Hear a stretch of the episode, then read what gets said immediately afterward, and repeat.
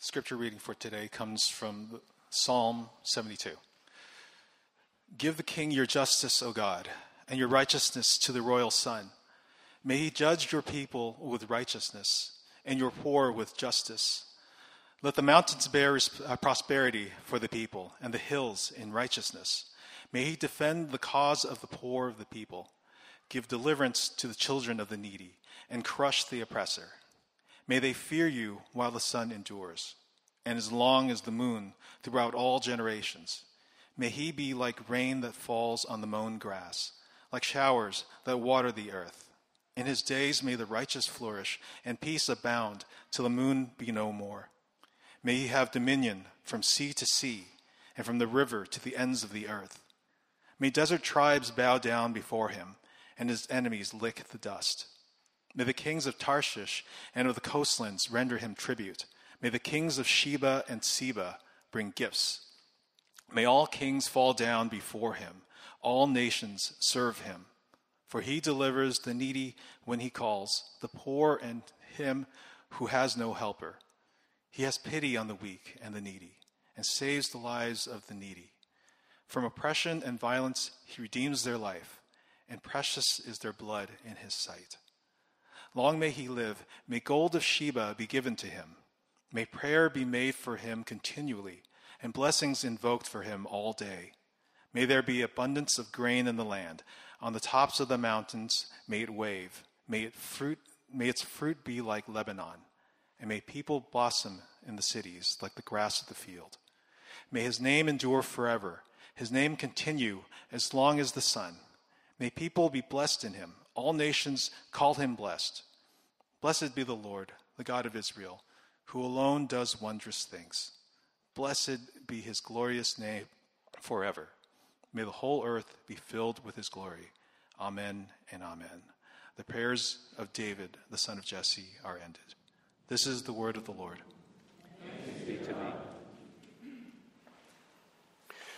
Amen and good morning. Please pray with me. Lord God, we come before you and your word with great thanksgiving and humility.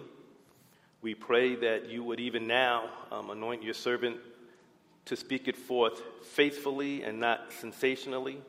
We pray that you would be present among your people through the power of the Spirit so that we might be built up in our most holy faith, that we might worship you more fervently, walk before you more diligently, and witness of our King more actively. We thank you in Jesus' name. Amen. Good morning and praise the Lord once again, Grace Silicon Valley. My wife and I, Sharon, are thrilled, thrilled to be here with you this morning. Um, it's the first time we're here with you live and in person. It was great to, to um, minister with you and, and enjoy your worship uh, when you were online, but we're really, really thankful uh, to be here this morning. Um, I am so thankful for Pastor David, and um, I know I want, I want to preach, and it's not that long of a sermon, but I, I really want to just express gratitude to your congregation for your generosity to New City, Sacramento. We're really thankful for that. But um, specifically for Pastor David, I don't think I've told him this. Um, when I first came to our presbytery, I, I didn't know that after presbytery meetings, uh, we went out to eat because in the presbyteries I was a part of before, you just hope you, you didn't punch anybody out after presbytery. um, and now it seems that in our presbytery, it's sort of not even a thing to invite people so much. It's, it's already an invitation is sent out formally, and you just respond if you want to go eat. But before that, um, it was just an informal thing, and, and people would go around and say, We're going to eat. But Pastor David would come up to me personally, and I remember distinctively times right after presbytery, he would say, We're going out to eat. You know, you want to come with us. Um, and at first I was hesitant and I didn't. Um, but then the Lord worked on my heart and my mind, and through this brother, just his, his gracefulness to me. And I just want to thank you for that, brother. It was a real blessing. Very, very humbling. As we go before our passage today, it is a majestic passage indeed. And it reminded me of, um, especially in light of Queen Elizabeth II's passing, that now her son, King Charles, who is now the, the King of England, but um, probably around June of next year, he'll actually have his coronation. And so I believe they've set it tentatively around June of next year, um, which makes the timing interesting uh, since it'll be around six or seven months or so before uh, the U.S.'s presidential inauguration. These events, dearly loved ones in Christ, they will, of course, receive a great deal of media attention, and the general populace, um, not only of both countries, um, but the world itself, will, will talk about them um, a great, great deal. And for us, it means we get the opportunity as the people of God to highlight the beauty, the glory, the greatness of the world's present and lasting King, our Lord Jesus Christ. I believe it continues to be important for the people of God to know that we now are, if I could say it this way, the appetizer, that initial expression of God's kingdom, of His gracious rule and reign. And we get the opportunity and the blessing to embody His character, His will, His rule and reign as an aspect of His kingdom in a particular place and time. Thus, we don't have to wait for those events to transpire in order for us to begin to speak about our King. You see, as we will all attest to, for the most part, every single day, every single day, we live in a world that now appears beyond broken. One in which we can't even seem to agree on what some of the core problems are, let alone their solutions. It's why today, tomorrow, the upcoming holiday season, King Charles's coronation, our next presidential election, is always prime time for us to declare the glories of our sovereign King, Jesus Christ. Psalm 72, as we've heard, is David's solemn prayer for his son Solomon. We're not exactly sure when he penned it, but at some point, as David knew that God had kept his promise to keep the kingdom intact and bring a son from his own body onto the throne, David, in reflecting perhaps on his own reign and looking forward into the reign of Solomon, and then looking upward to the grand plan and character of Yahweh. He, moved and driven by the Spirit, pens what he would like to see his son's reign embody, how he would like to see it flesh out the impact that he wants his son to have as a king who represents the king. And though it's a psalm that was written for Solomon, it is evident that this is one of those psalms we call a messianic psalm, that, that in some ways it points specifically to Jesus Christ, that there is a greater king that is in mind here, especially towards the end of verse 17 when David, moved by the Spirit, repeats that promise that God gave to Abraham that in your seed, all of the family groups of the world will be blessed. And I'm convinced that God's word revealed in this messianic psalm, it provides us clear direction for the witness of our King Jesus Christ. A witness, a witness that calls people into a flourishing relationship in, and with Christ now. It is one that impacts our community in the here and now, even, even as we wait for the complete culmination of Christ's eternal kingdom.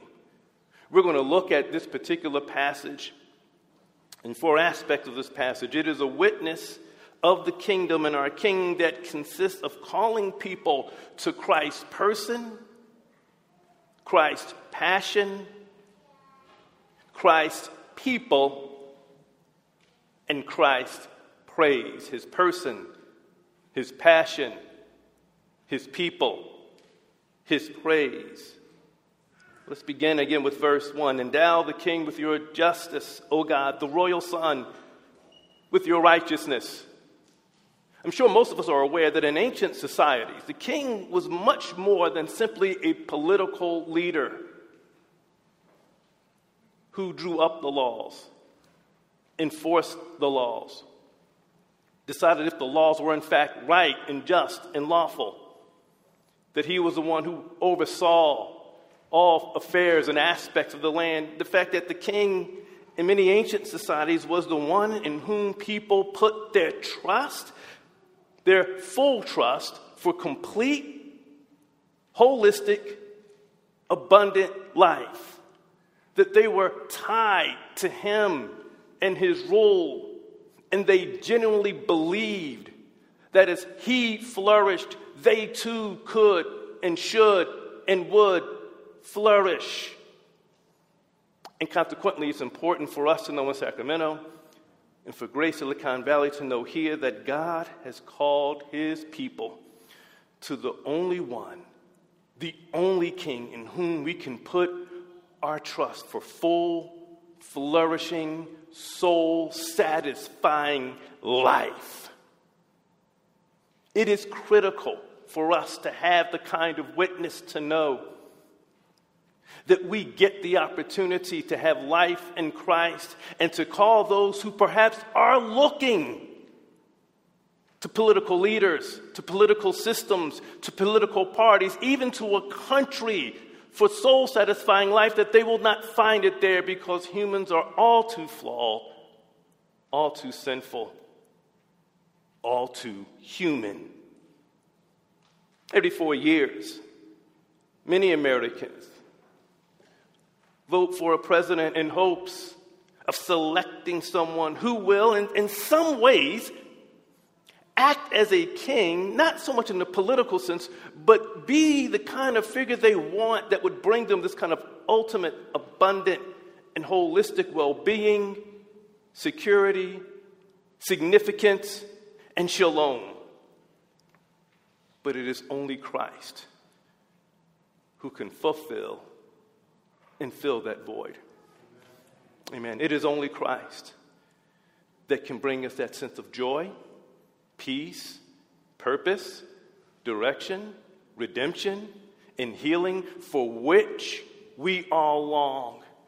And I pray if you are looking for that this morning, that you would find it in the one true, living, lasting King, Jesus Christ. And those of us who do and who have, we now have a witness that we can give to those around us who are perhaps wondering and throwing up their hands and thinking it will never happen to them. It will.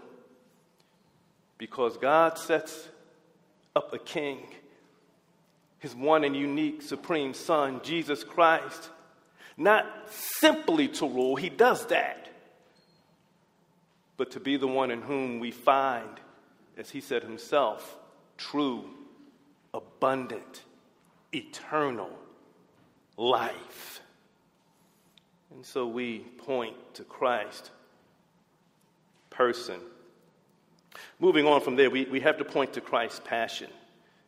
I'm sure we note, noticed as the scripture was read the passion of Christ for the vulnerable.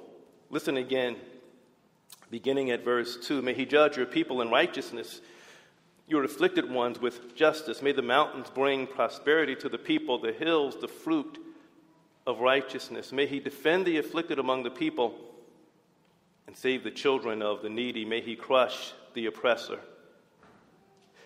King David's first petition for his son is that he would rule with justice and righteousness. And in fact, this particular theme runs throughout the psalm. Justice is one of those prominent themes, not only, of course, in this psalm, but actually throughout the Old Testament. And it's prominent in the life and the prophecies of Jesus as he is proclaimed to be the one true and living king that God would send to the world. I, I like to call this particular aspect of Scripture and Christ's passion biblical. Let's be clear about that biblical social justice. I define it as God's clear, compelling, and compassionate concern for the vulnerable as practiced by his people. Biblical social justice is God's clear, compelling, and passionate concern for the vulnerable as pointedly practiced by his people. The living God intentionally expressed over and over his desire to meet the needs of those who are indeed struggling with poverty, of those who are vulnerable, of those who can be easily marginalized. And as we engage by the grace of God in biblical social justice, our children, those around us, will see that we serve a king that is indeed passionate for those whose lives are perhaps the most vulnerable. So much so that though he's, of course, existed eternally, that upon his birth and his raising, Jesus was born, raised, and lived among those who were considered, at least in the Roman Empire, to be amongst the least. Now, of course, this will take different forms among different peoples and in different ways. But reading this passage and reading the middle of this psalm, it reminds us of at least a few things concerning how we view the vulnerable. First of all, we cannot be indifferent because our king isn't indifferent.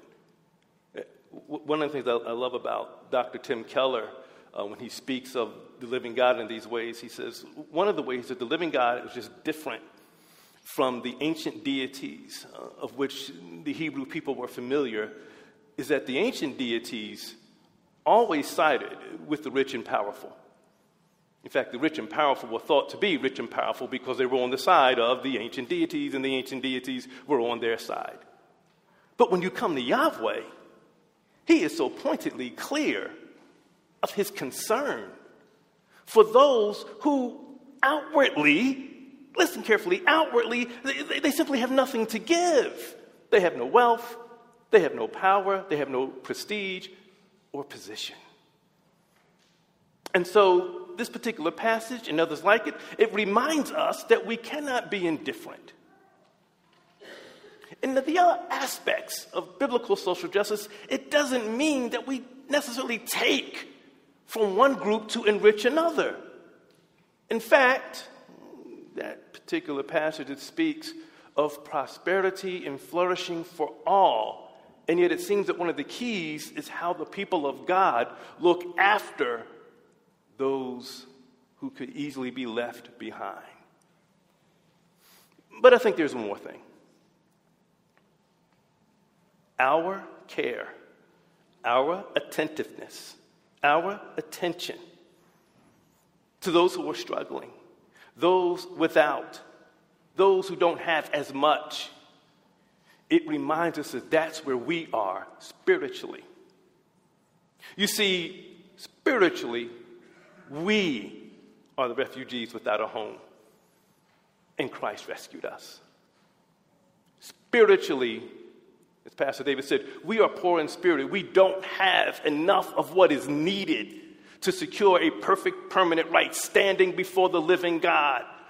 We are left bereft and impoverished. We don't have enough. And yet, Christ lives a perfectly sinless life for us and gives those riches to us as a free gift. He then went to the cross, and at the cross, he took all of our debt. Debt forgiveness is a big deal in our society today. However, you want to see it, debt forgiveness is a big deal in our society today. And who are we? We are the ones whose debts were forgiven because somebody stepped up and paid the cost. And so, we, the people of God, as I say, the flashpoint of his kingdom, we call people to Christ's person. We call people to because we ourselves are answering the call to his passion. Thirdly, we're called to be among and call people to Christ's own overall people. Listen again, picking up the passage from verse 8. And, and this is where we begin to see that David certainly has something more, someone more in mind than just Solomon per se. He says, May he roll from sea to sea, from the river to the end of the earth. May the desert tribes bow before him, and his enemies lick the dust. May the kings of Tarshish and distant shores bring tribute to him. May the kings of Sheba and Seba bring him gifts. May all kings bow down to him, and all nations serve him. Verse 8 introduces that worldwide nature of the king's rule. It's one that will encompass all kinds of people from all kinds of backgrounds and places. Again, it's reminiscent of God's very promise to Abraham and Abraham's seed, which we know from what Paul wrote in Galatians that seed, that one person is Jesus Christ. He is the one who will gather and bless all of the family groups in the world, and that blessing with a full salvation that connects us to one another. As our Lord Jesus revealed, He has gathered these peoples, these diverse peoples, into one multi ethnic, multicultural, worshiping community now called the church. And now our primary commonality what actually ties and binds us together isn't primarily our ethnicity or our background or the country we hail from. It's not our political party or our candidates, it's our King, Jesus Christ. We are, in fact, even as we'll commune, remembering that when we commune together, we are remembering the body and blood of Jesus Christ that has brought us into communion with each other in Him. It's in my view the very nature of this kind of kingdom calls for every church to press toward what I call a redemptive ethnic unity. Redemptive ethnic unity is when the people of God from various backgrounds come together to proclaim the name of Jesus Christ through worship and service together with one another, affirming and reaffirming that we are indeed one people Pastor David shared with me wonderful example of this. Um, I believe the pastor was from AME or AME Zion, one of them, and how he prayed and was so thankful that Grace Silicon Valley is here now, and now that a gospel witness is moving forward once again in this community. And the wonderful thing to know, whether you're in Sacramento or Palo Alto or San Jose or San Francisco or Oakland or West Philadelphia, where I am from, or Germantown, where my wife is from, no one single church is going to have the impact that we could all have together. Consequently, by the grace of God, we can and should endeavor to connect with believers in our community across ethnic lines to visibly demonstrate this beautiful aspect of our King, His cross, His kingdom. Lastly, again, we, we call people to Christ's person, to Christ's passion, to Christ's people. Lastly, to his praise. And again, here's what it's, it's clear that I believe the Spirit lifted David and, and he begins to talk about the Messiah. Long may he live. May gold from Sheba be given him. May people pray, ever pray for him and bless him all day long. May grain abound throughout the land. On the tops of the hills may it sway. May the crops flourish like Lebanon and thrive like the grass of the field. May his name endure forever. May it continue as long as the sun. Then all nations will be blessed through him, and they will call him blessed. Again, that wonderful reference to Genesis 12, where our Lord gives Abraham this call. You see, in everything we do, all that we are is an expression of worship to our living and loving Lord. Worship is our active declaration of the uniqueness, the wonder, the supremacy, the beauty, the sovereignty, the glory of the living God as it culminates in the sinless life, the sacrificial death, and the bodily resurrection of Jesus Christ. We worship our Redeemer, King Jesus, because he is the fulfillment of Abraham's promise, repeated by David here in verse 17. Again, this is what that promise says I will bless those who bless you, and whoever curses you, I will curse. And all peoples on earth will be blessed through you. I, will end with this. This, this you know, I, I'm not familiar with the English political system.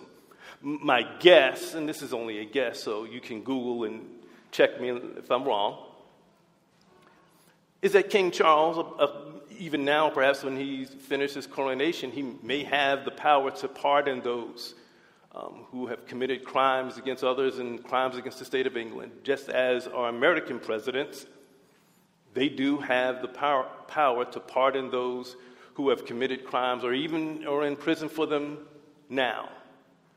Many times, American presidents do so as they're about to leave office, and there won't be any more political consequence. And what I like to say, especially as we, we think about these things, is no matter who you vote for, and I never tell people who to vote for or how to vote, and it's not my prerogative, but no matter who you vote for, no matter how wondrous and wonderful you think he or she is, no matter how fantastic a job you think he or she did, you might even agree with every single pardon that they made. And that might be a good thing. But they have to face facts. If you needed a pardon, if you were going to be in prison for the balance of your life, if someone you loved was going to be faced with that reality, and you could get them to have a, a pardon, you might seek one. You might earnestly plead for one. You might do your best to secure one. Perhaps you would get one, perhaps you would not. But of all the pardons that are issued, no king, no president, no leader is going to say, if it comes to it, in order for this person to be pardoned, I'll take their sentence. I'll serve out the balance of my life in a prison cell so they could go free.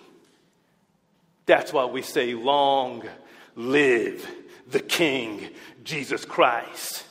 Long live the King of glory who went up to a Roman cross when he didn't have to because he committed no sin. Long live the King who, when they said, Why don't you come down from the cross, you who saved others, save yourself. Long live the King who, when they were still spitting upon him and mocking him, he said, Lord, forgive them for they have sinned. Long live the King because the way he secured his eternal kingdom kingdom is not through conquest of political machinations, it's through a bloody, ugly, glory, gory cross in which he died for the sins of all of his subjects. Long live the King of glory, Jesus Christ. Lord, we are blessed as I said, we don't want to proclaim this sensationally. We want to be faithful in lifting you high because of who you are and how you fill our lives with your life. We pray that we would meditate on these things, speak well of our King. In Jesus' name, amen.